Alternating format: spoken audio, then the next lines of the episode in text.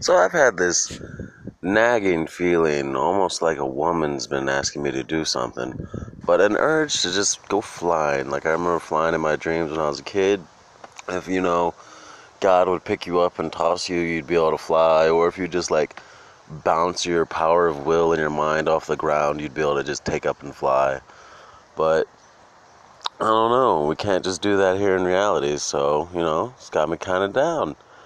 So, let's break reality all fucking ready and start flying. We can just buy a shit ton of super cheap batteries from China, the same kind they put in all those stupid ass gay ass scooters and shit. And then just get a shit ton of freaking scooters, um, electric motors, and uh, what you call it? Oh yeah, propellers. And then what do you know? You're flying just like the rest of them. I hope you enjoyed another minute in the day of a juggernaut.